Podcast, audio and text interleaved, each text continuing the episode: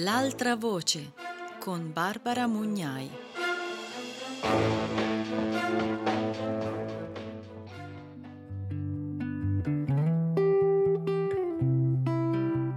Benvenute e benvenuti a Radio Morpheus. Io sono Barbara Mugnai e questa è L'altra voce, un viaggio fra testi antispecisti per ascoltare la voce di chi solitamente non viene ascoltato mai.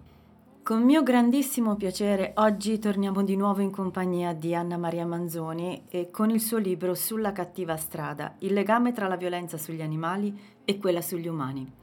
Anna Maria Manzoni ha aperto la nostra, la nostra serie di incontri con il suo bellissimo libro Noi abbiamo un sogno.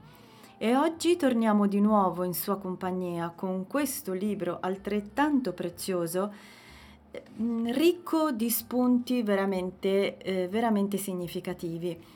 Per chi non la conoscesse, è strano, però ci sarà qualcuno che non la conosce, io per fare una presentazione dell'autrice mi servo proprio di ciò che è scritto all'interno del libro alla fine, in finale. Anna Maria Manzoni è coinvolta da sempre come individuo, da molti anni come psicologa, nella grande questione degli animali. Si interessa di come ci rapportiamo a loro, di quanto pensiamo di amarli e di quanto li condanniamo al dolore, del modo in cui viviamo insieme a loro e di quanto sarebbe prezioso vivere altrimenti. Nella convinzione profonda che preoccuparsi di animali è doveroso esattamente come preoccuparsi degli umani, argomenta cercando di leggere la realtà con occhi non obnubilati dal pensiero imperante, che consapevolmente o meno vede gli animali sempre e solo al nostro servizio, anziché come ineludibili compagni di vita. Nel sogno matto del rivolgimento che verrà, sull'argomento si ostina a scrivere. Dopo Noi abbiamo un sogno, Bonpiani 2006, uscito in Messico come Nosotros tenemos un sueño, Tiempo Animal 2014, ha pubblicato in direzione contraria, Sonda 2009, e Tra cuccioli ci si intende, Grafe 2014 oltre a molti articoli reperibili anche online sul suo blog www.annamariamanzoni.blogspot.com. E io vi consiglio di farvi un giro su questo sito perché è veramente ricco di spunti interessanti, di articoli veramente eh, molto molto pregni di eh, contenuti e significati ed è scritto benissimo perché io una delle cose che ammiro tantissimo in Anna Maria Manzoni è la sua capacità di mm, portare argomentazioni importanti, eh, difficili, dure, con un linguaggio e con un modo mh, mm, veramente unici. Prosegue la presentazione. Questo libro non sarebbe stato scritto senza il sostegno indiretto delle tantissime persone che ogni giorno con il loro comportamento testimoniano che è un imperativo opporsi e arginare la crudeltà contro gli animali. Chi nutre con sacrificio personale gatti randagi, raccoglie con abnegazione cani abbandonati, toglie tempo al sonno per aiutare rospi ad attraversare strade pericolose, conduce a proprio rischio investigazioni imprudenti, argomenta a volte senza essere apprezzato, scrive pur sapendo che forse in pochi lo leggeranno condivide senza imbarazzo il pianto per un animale perso, si commuove di dolore a ogni tir che vede passare con il carico penoso di esseri condotti a morte. Ognuna di queste persone e tante altre ancora, con la propria determinazione, offrono una leva con cui rinvigorire l'opposizione all'ingiustizia che tutti, in maniere tanto diverse, tentano di contrastare. Ed è in questo panorama che questo libro vuole fare la sua parte.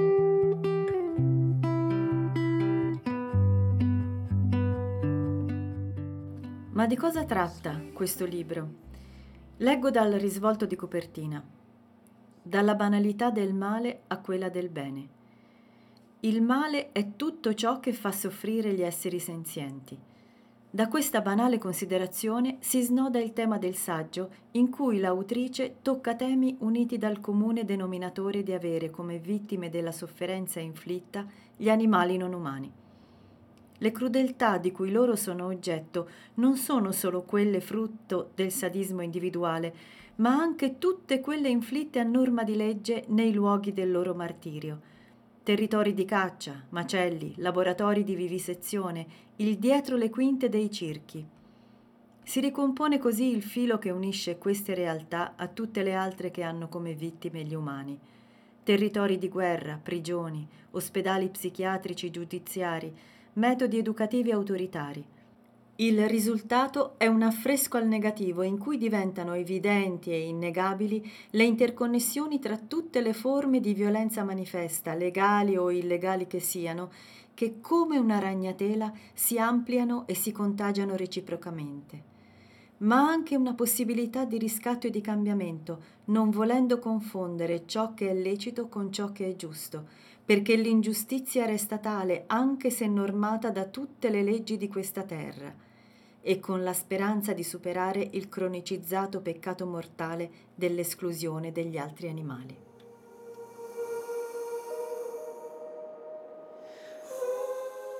Introduzione. Alla sbarra gli squartatori di cani. Ci sarebbero meno bambini martiri se ci fossero meno animali torturati, meno vagoni piombati che trasportano alla morte le vittime di qualsiasi dittatura, se non avessimo fatto l'abitudine ai furgoni dove gli animali agonizzano senza cibo e senza acqua diretti al macello. Marguerite Yourcenar All'inizio dello scorso anno una notizia di cronaca è riuscita a destare sconcerto e raccapriccio pur nel mare magnum delle informazioni che ogni giorno si susseguono e ci bombardano con tale carico di inimmaginabile creativa crudeltà da renderci in genere anestetizzati davanti al nuovo, che non ci sembra nemmeno più tale, e a cui reagiamo con l'imperturbabilità di chi ha già visto e sentito di tutto. A dare una scossa, ahimè di breve intensità, all'apatica sonnolenza di molti lettori è stato il mezzo usato da bande messicane per trasportare cocaina dal proprio paese fino in Italia lo stomaco di grossi cani, vivi. Si trattava tra gli altri di San Bernardo, Grandanese, Dog de Bordeaux, Mastino Napoletano, Labrador. Veterinari compiacenti li operavano in patria e la cocaina veniva introdotta in pacchetti da un chilo e più nei loro organi interni. Poi i cani venivano inviati in aereo in Italia prelevati all'aeroporto milanese di Linate da complici, che provvedevano a prenderli in consegna e a portarli a Livorno, in un luogo preposto alla loro uccisione finalizzata a recuperare la droga. Per una volta la cronaca, sempre generosa di particolari che attizzano le curiosità più morbose, non ha fornito informazioni sulle modalità di uccisione dei cagnoni, ma è davvero impossibile pensare in tale macabro contesto a una buona morte. La scoperta del traffico e il seguente processo ha visto molti imputati, quasi tutti latini affiliati a varie bande, i Treble, i Neta, i Latin King Bluesbell, i Latin King Chicago, che vantano al proprio interno una buona rappresentanza di minorenni e che hanno raggiunto una forte notorietà non solo per il ruolo non secondario nel commercio internazionale di droga, ma anche per la violenza estrema con cui perseguono il controllo del territorio non solo uso di armi comuni, ma anche omicidi a colpi di cocci di bottiglia e punizioni fisiche e morali per chi disobbedisce al loro codice di comportamento. Sono questi gli individui che squartano i cani per trasformarli in corrieri di droga. Pensare al dolore dell'operazione a cui gli animali vengono sottoposti, al trauma del lunghissimo volo chiusi nel buio delle stive, al prelevamento da parte dei loro assassini, nel clima di terrore che non può non aver avvolto ogni passaggio della vicenda, è fonte di orrore e la repulsione che molti di noi hanno provato dà la misura di quanto riteniamo inaccettabile tutto ciò anche a livello emotivo. Una rapidissima elaborazione dei dati ha poi condotto a un commento generalmente condiviso che si è tradotto nella domanda retorica di cosa mai ci si possa aspettare che facciano agli animali, persone abituate a manifestare ordinaria spietatezza verso gli umani. La battuta è scontata, forse superficiale, ma va a toccare una questione meritevole di un approfondimento, mobilitato dalla comprensibile reazione di rifiuto e disgusto che non può però limitarsi a una sterile e scontata indignazione. È necessario trasformarla piuttosto in una spinta ad andare oltre, cercando di decodificare gli avvenimenti nello sforzo di individuare il senso, se un senso esiste, nella connessione che lega la crudeltà contro gli umani a quella contro gli animali, nelle innumerevoli forme in cui l'una e l'altra si esprimono e della quale abbiamo una consapevolezza vaga e insufficiente. Dalla convinzione che il nostro rapporto con gli altri animali sia una realtà da investigare in tutte le sue forme, ciascuna delle quali è in grado di aggiungere un tassello al mosaico della complessità che lo contraddistingue, nasce la spinta a un approfondimento quanto più possibile organico tra la violenza intraspecifica e quella interspecifica. Tante le riflessioni che ne emergono e che una volta di più danno conto dell'iscindibile intrecciarsi della nostra vita a quella delle altre specie, in ruoli, ahimè, ben codificati. Noi in quello di dominatori, loro in quello di vittime. Questo libro è imperniato proprio sull'analisi della relazione che sussiste tra la violenza intraspecifica e quella interspecifica, vale a dire tra quella esercitata dagli esseri umani contro individui della propria specie e quella contro gli altri animali, link che, in quanto oggetto di studio ancora non debitamente esplorato, almeno in Italia, viene spesso risolto con il ricorso a convincimenti individuali che fondamentalmente fanno riferimento all'assioma, divenuto luogo comune, che chi è crudele con gli animali lo è anche con gli uomini. Da queste considerazioni lo sguardo si amplia a considerare come tutte le forme di crudeltà siano collegate tra di loro a livello di spinte di base, di manifestazioni, di interdipendenza reciproca.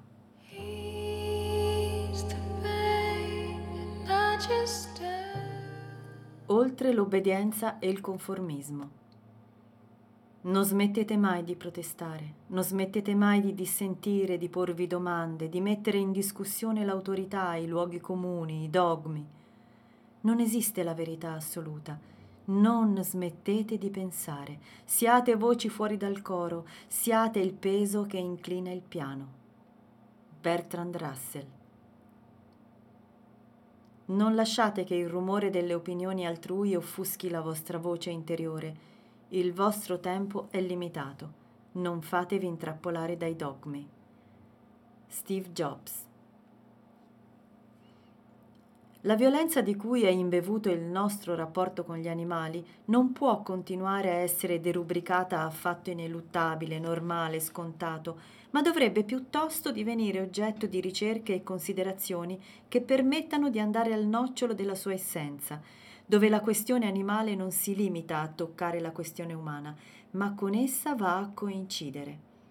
Questione animale e questione umana sono la stessa questione, non solo perché l'animalità è parte comune a noi e a loro, ma perché risulta sempre più evidente che tutti i meccanismi che ci connettono con gli altri animali sono il contrappunto delle dinamiche attive all'interno della nostra specie. Quali siano i meccanismi relazionali, gli universi intrapsichici, le convinzioni, i pensieri, le culture di riferimento che ne permettono l'esistenza, è studio che dovrebbe progressivamente invadere altri ambiti. Se come già detto moltissimo stanno argomentando i filosofi contemporanei, nel pensiero di alcuni dei quali oggi si assiste a una centralizzazione dell'argomento che assume rilevanza anche rispetto a ogni altra questione, in altri contesti l'interesse è ancora troppo scarso. Non si può tacere, per esempio, che se le religioni al proposito molto hanno detto, le grandi religioni monoteiste, cui va ascritta tanta parte di responsabilità, oggi restano drammaticamente silenti, quasi non avessero altro da aggiungere a precetti e postulati mai modificatisi nel tempo, nell'indifferenza ai cambiamenti che invece il tempo produce, a cui ognuna contrappone l'arroccamento su principi dichiarati universali e quindi, per definizione, immutabili nel tempo e nello spazio e pertanto invulnerabili all'azione di un mondo in inarrestabile mutazione, non sfiorate da altri pensieri e diverse sensibilità, Nonostante enormi siano al riguardo le aspettative perché vengano finalmente pronunciate parole atte a ridurre lo iato tra i messaggi non violenti, fondamentali per esempio nella religione cattolica, e l'imperdonabile peccato mortale della dimenticanza del mondo degli altri animali.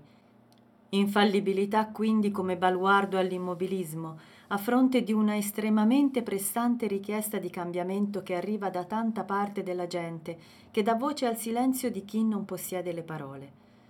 Moltissimi percorsi interpretativi sono messi a disposizione dalla psicologia, che tanto e tanto profondamente nel breve percorso della sua speculazione si occupa del problema della violenza, con l'enorme limite di fermarla ancora ai confini dell'umano, mentre la sua applicazione al mondo degli animali è strettamente conseguenziale al suo pensiero.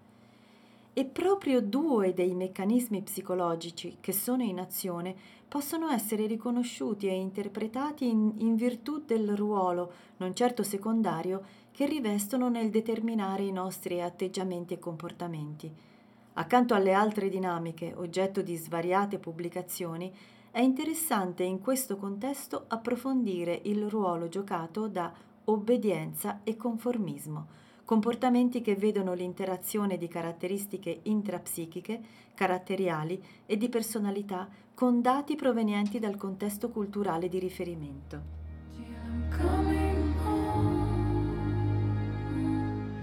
Prima di tutto vanno fatte precisazioni in merito al significato dei due termini, riferibili ad atteggiamenti simili in quanto entrambi comportano la rinuncia a iniziative che siano realmente espressioni della propria volontà e della propria visione del mondo, ma non coincidenti Obbedire significa riconoscere l'autorità di qualcuno che ha più potere e adeguarvisi coscientemente, non importa se perché obbligati, impossibilitati a sottrarvisi, spinti dalla paura o invece dalla convinzione che si tratti di un dovere di cui si condivide il senso.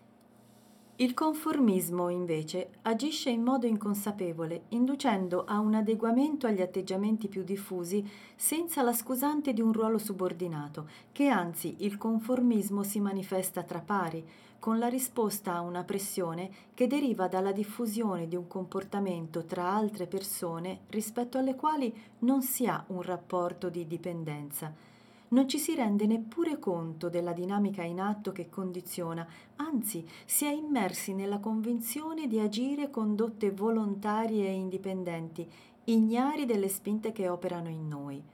Non vi è quindi prescrizione dall'esterno, ma un adeguamento volontario, nei limiti in cui le condotte inconsce possono essere considerate volontarie, in una dinamica più subdola e di conseguenza più potente di quella che agisce nell'obbedienza.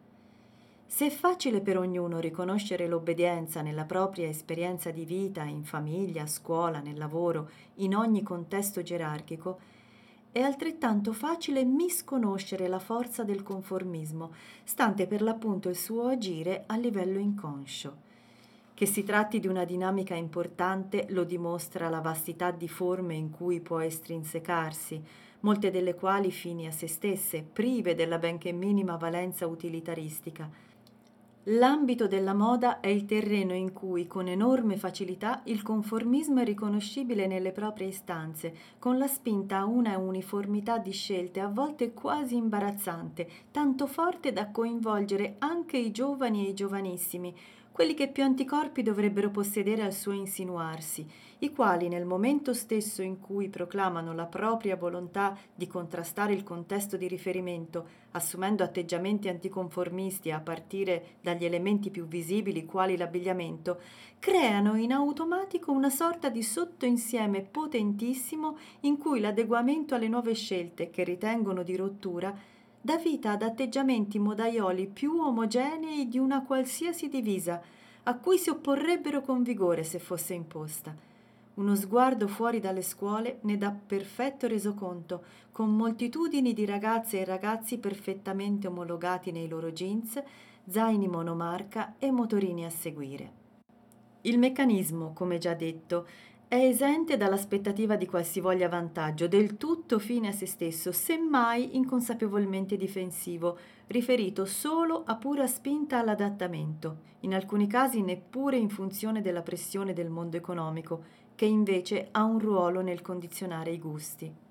Basti pensare, per esempio, come la spinta all'omogeneità agisca anche nella scelta del nome di battesimo dei bambini, per cui a ondate di una decina di anni vengono decisi per loro nomi prima in disuso che improvvisamente sembrano diventare irrinunciabili.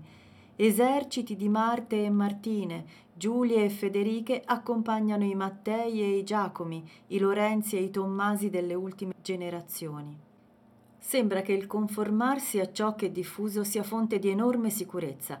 Se lo fanno tutti è giusto, è normale, non ho l'onere di doverne dare giustificazioni, assumendomi la responsabilità di scelte, per quanto innocue siano.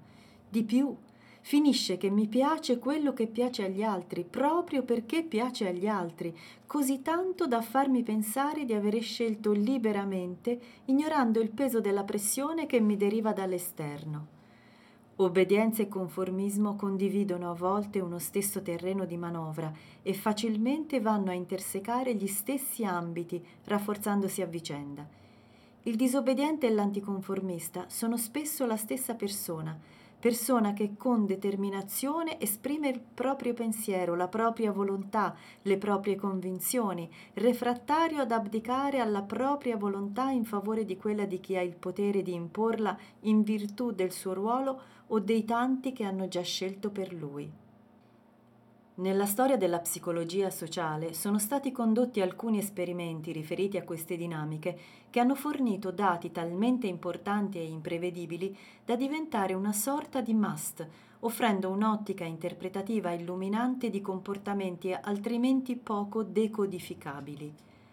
Ad alcuni di tali esperimenti, quindi, è interessante riferirsi per valutare il ruolo che obbedienza e conformismo assumono e svolgono in un ambito vasto quale quello della nostra relazione con gli altri animali, a partire da qualche considerazione. Ogni cultura ha sviluppato nel corso del tempo, misurabile in secoli se non in millenni, un atteggiamento di riferimento rispetto ai comportamenti nei confronti del mondo animale nei quali ci troviamo immersi. Nasciamo e inconsapevolmente facciamo nostre le norme di riferimento consegnate attraverso i processi di educazione, con l'offerta di modelli strutturati ai quali tendiamo ad adeguarci in automatico, inizialmente senza neppure bisogno di scegliere. Nel nostro Occidente l'attuale risultato della convivenza con gli animali ci ha consegnato un mondo strutturato sul loro sfruttamento e la loro totale sottomissione, la loro riduzione a cose al nostro servizio, il loro uso e il loro abuso per ogni qualsivoglia forma di necessità o di divertimento. Ben sappiamo che nel corso dei secoli, accanto alla norma che fa riferimento a tutto ciò, sono nate e si sono sviluppate correnti di pensiero del tutto minoritarie che si sono levate in loro difesa, associazioni, leggi, vegetarianesimo, un'esplosione dirompente di informazioni, di denunce, di un nuovo modo di intendere i diritti degli animali, hanno cominciato ad animare una minoranza di persone, affrante, incredule, arrabbiate, emotivamente coinvolte. Ma ancora oggi, pur con una tremenda informazione sullo stato delle cose alla portata di tutti, la stragrande maggioranza degli individui continua a sostenere con il proprio stile di vita carnista la mattanza e la crudeltà contro di loro. Le statistiche che lentamente si vanno aggiornando e ci confortano con la percentuale in ascesa di vegetariani, non vegani, che in Italia avrebbe raggiunto il 6% della popolazione, non può non affliggere con la consapevolezza che è il 94% a mangiare animali.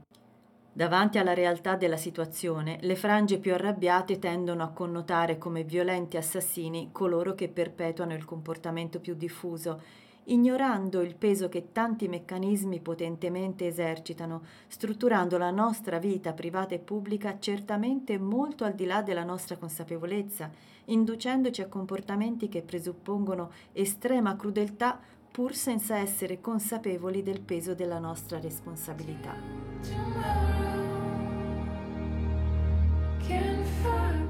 Solomon Osh e il conformismo. È stato lo psicologo sociale Solomon Osh a mettere a punto nel 1971 un esperimento centrato proprio sull'incidenza del conformismo. Un gruppo di persone doveva valutare la lunghezza relativa di alcune righe. Nello specifico, una riga su un primo foglio doveva essere confrontata con tre righe su un secondo foglio per stabilire quale delle tre fosse della stessa lunghezza. La risposta avrebbe dovuto essere del tutto scontata perché a fronte di una linea identica le altre due erano visibilmente e indiscutibilmente diverse. Il gruppo di esaminandi era in realtà finto perché costituito da collaboratori dello sperimentatore, a eccezione di un'unica persona ignara che era di fatto il vero soggetto dell'esperimento. Quello che accadde alla presentazione di fogli successivi fu che inizialmente il soggetto ignaro non aveva dubbi a indicare sul secondo foglio la linea uguale alla prima, ma a mano a mano che l'esperimento procedeva, i complici dello sperimentatore davano giudizi errati, scegliendo costantemente un'altra linea. Finì che il soggetto ignaro, in un terzo dei casi, si adeguò all'opinione degli altri dando anch'egli la risposta sbagliata, nonostante l'evidenza percettiva fosse assoluta e davvero non potessero esistere dubbi al proposito. Non solo, non vi fu nessuno, neppure tra coloro che non si adeguarono, a mostrarsi sicuro di sé. Tutti apparvero in imbarazzo o a disagio nell'esprimere un'opinione diversa da quella degli altri. Non pochi intervistati a fine esperimento dichiararono di avere sentito il bisogno di non venire esclusi dal gruppo, preferendo mettere in subordine le proprie stesse percezioni piuttosto che esprimere giudizi che li avrebbero messi in una situazione divergente rispetto agli altri. Un dato di grande interesse fu che, quando l'esperimento si articolò contemplando che anche uno solo dei complici dichiarasse di vedere le cose come di fatto erano, il conformismo calò fistosamente. Bastava quindi un solo dissenziente rispetto alla comune opinione espressa da tutti gli altri a dimostrare che dissentire era possibile.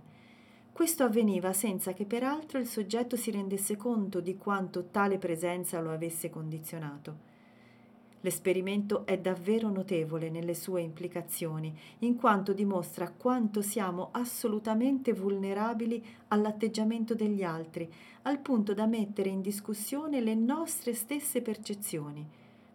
Il parere concorde degli altri, per quanto insostenibile, ci induce a non fidarci dei nostri sensi né della nostra capacità di giudizio.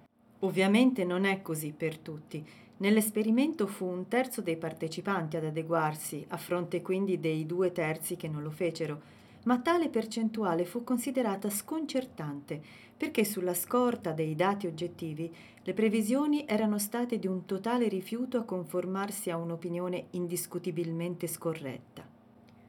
Quindi ha una forza enorme la pressione a ritenere che ciò che gli altri ritengono sia giusto, nonostante sia evidente i propri sensi e la propria testa sappiano che non è così. E qui non si sta parlando di etica, dove la considerazione di giusto e ingiusto è ovviamente estremamente più complessa e non fondabile su semplici dati percettivi, ma di puri e semplici dati di realtà.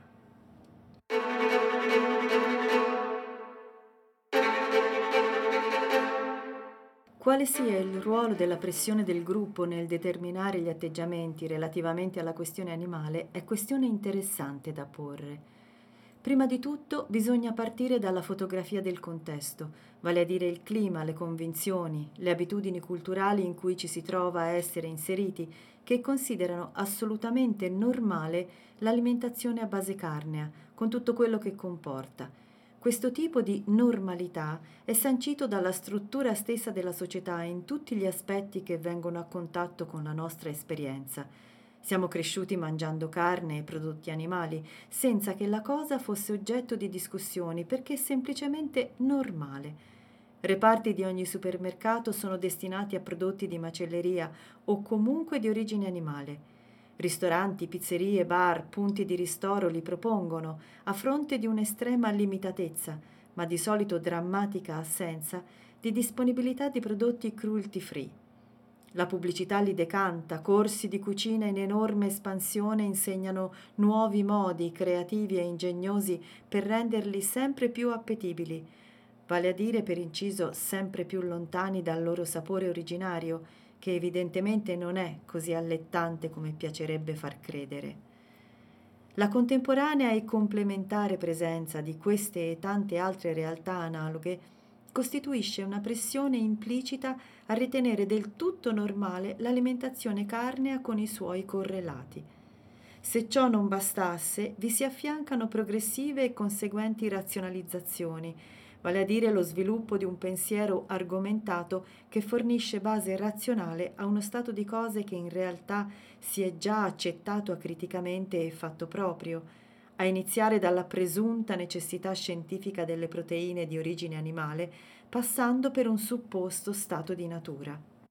Proprio i tentativi di fornire base razionale e scientifica a comportamenti supportati da ben altre giustificazioni dovrebbero avere la funzione di boomerang, dal momento che le prove scientifiche dimostrano esattamente l'opposto, vale a dire la non necessità dell'alimentazione a base di prodotti di origine animale ma nulla sembra bastare.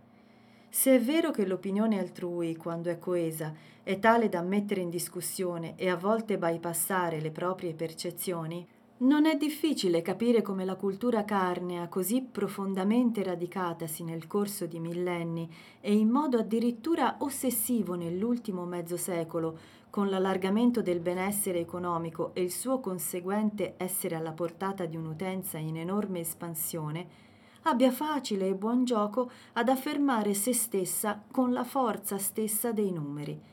Tanto che ancora oggi, pure in un momento di grandi cambiamenti e fermenti culturali al proposito, in tutto il mondo occidentale la stragrande maggioranza della popolazione è carnista.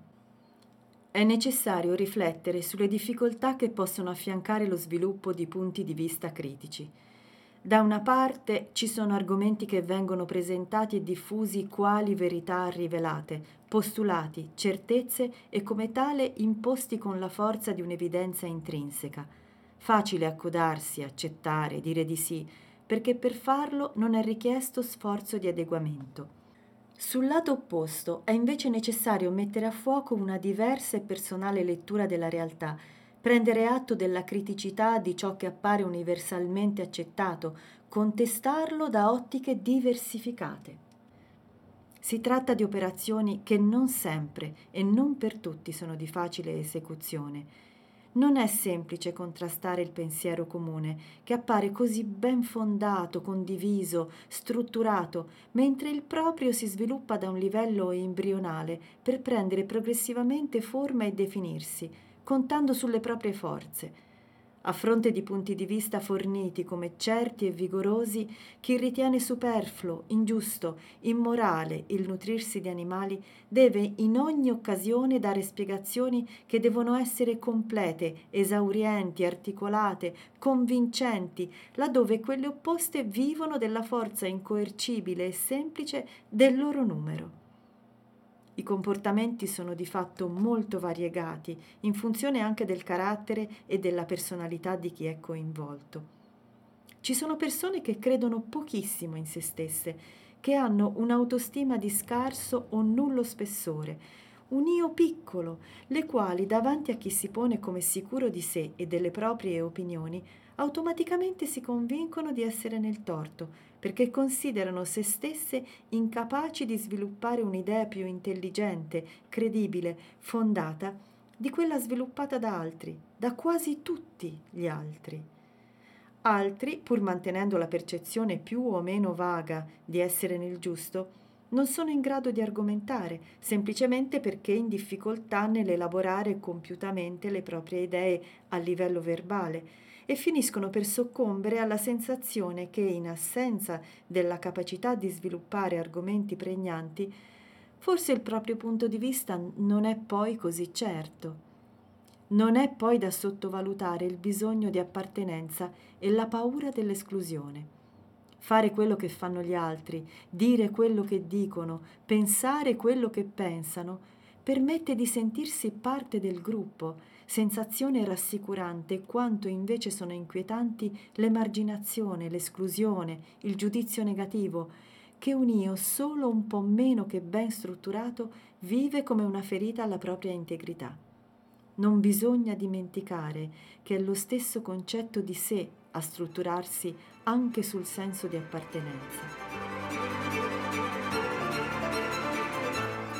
Assolutamente interessante, ma del resto conseguenziale all'analisi delle motivazioni alla base della loro scelta alimentare, è l'affermazione che ai vegetariani piace andare controcorrente.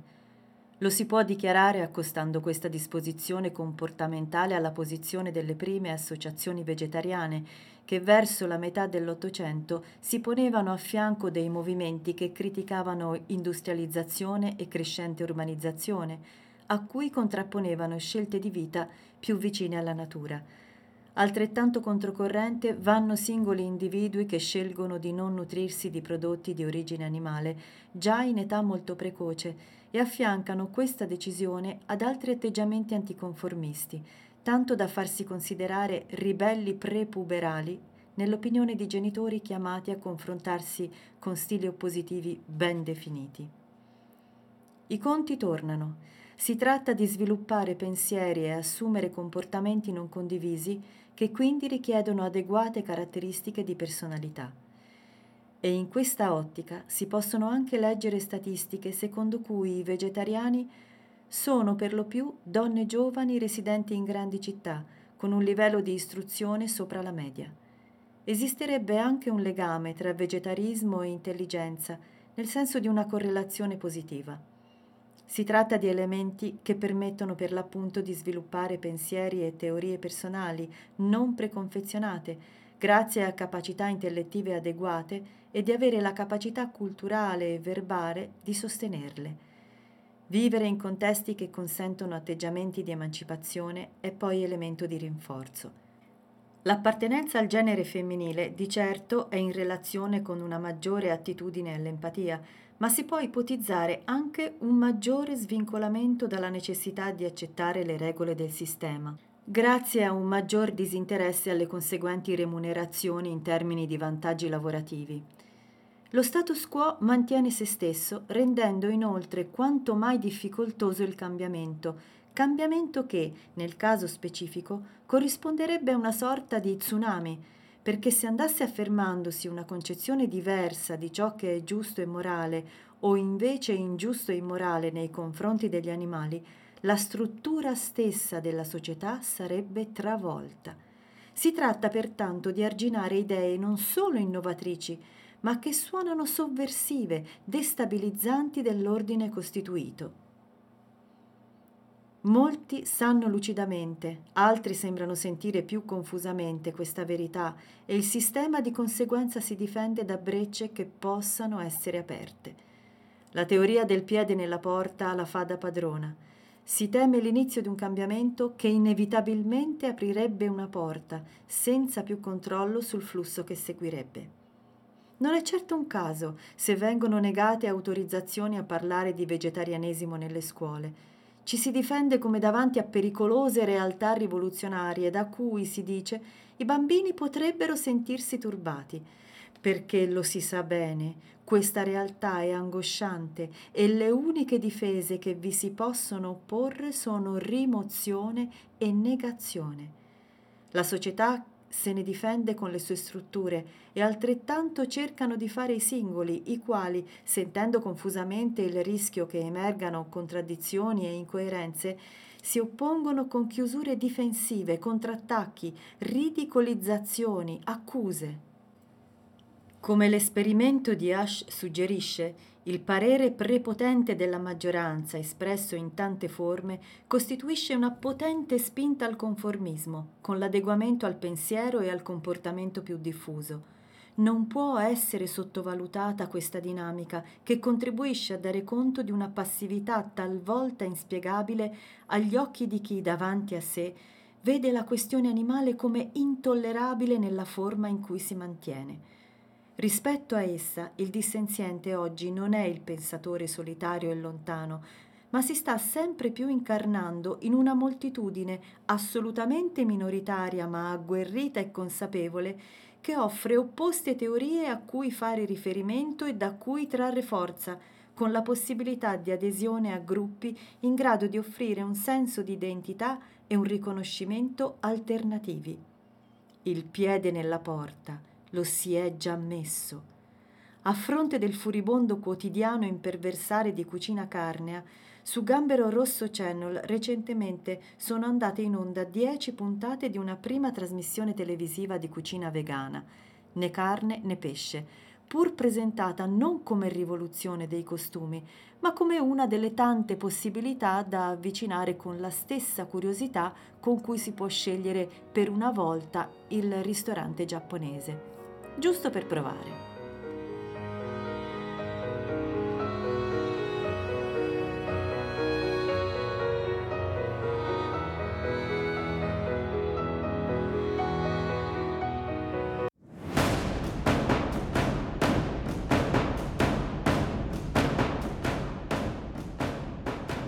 Il nostro incontro di oggi si chiude qui, ma io vi ricordo che questa era solo la prima parte di letture tratte dal testo di Anna Maria Manzoni sulla cattiva strada.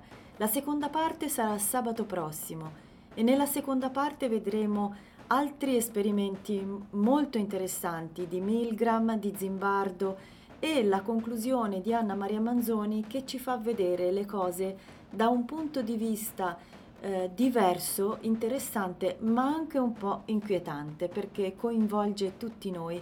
Quindi per oggi ci salutiamo, io vi ricordo che potete lasciare commenti, suggerimenti e richieste sulle nostre pagine Facebook Radio Morpheus e l'altra voce e sul nostro sito radiomorpheus.it.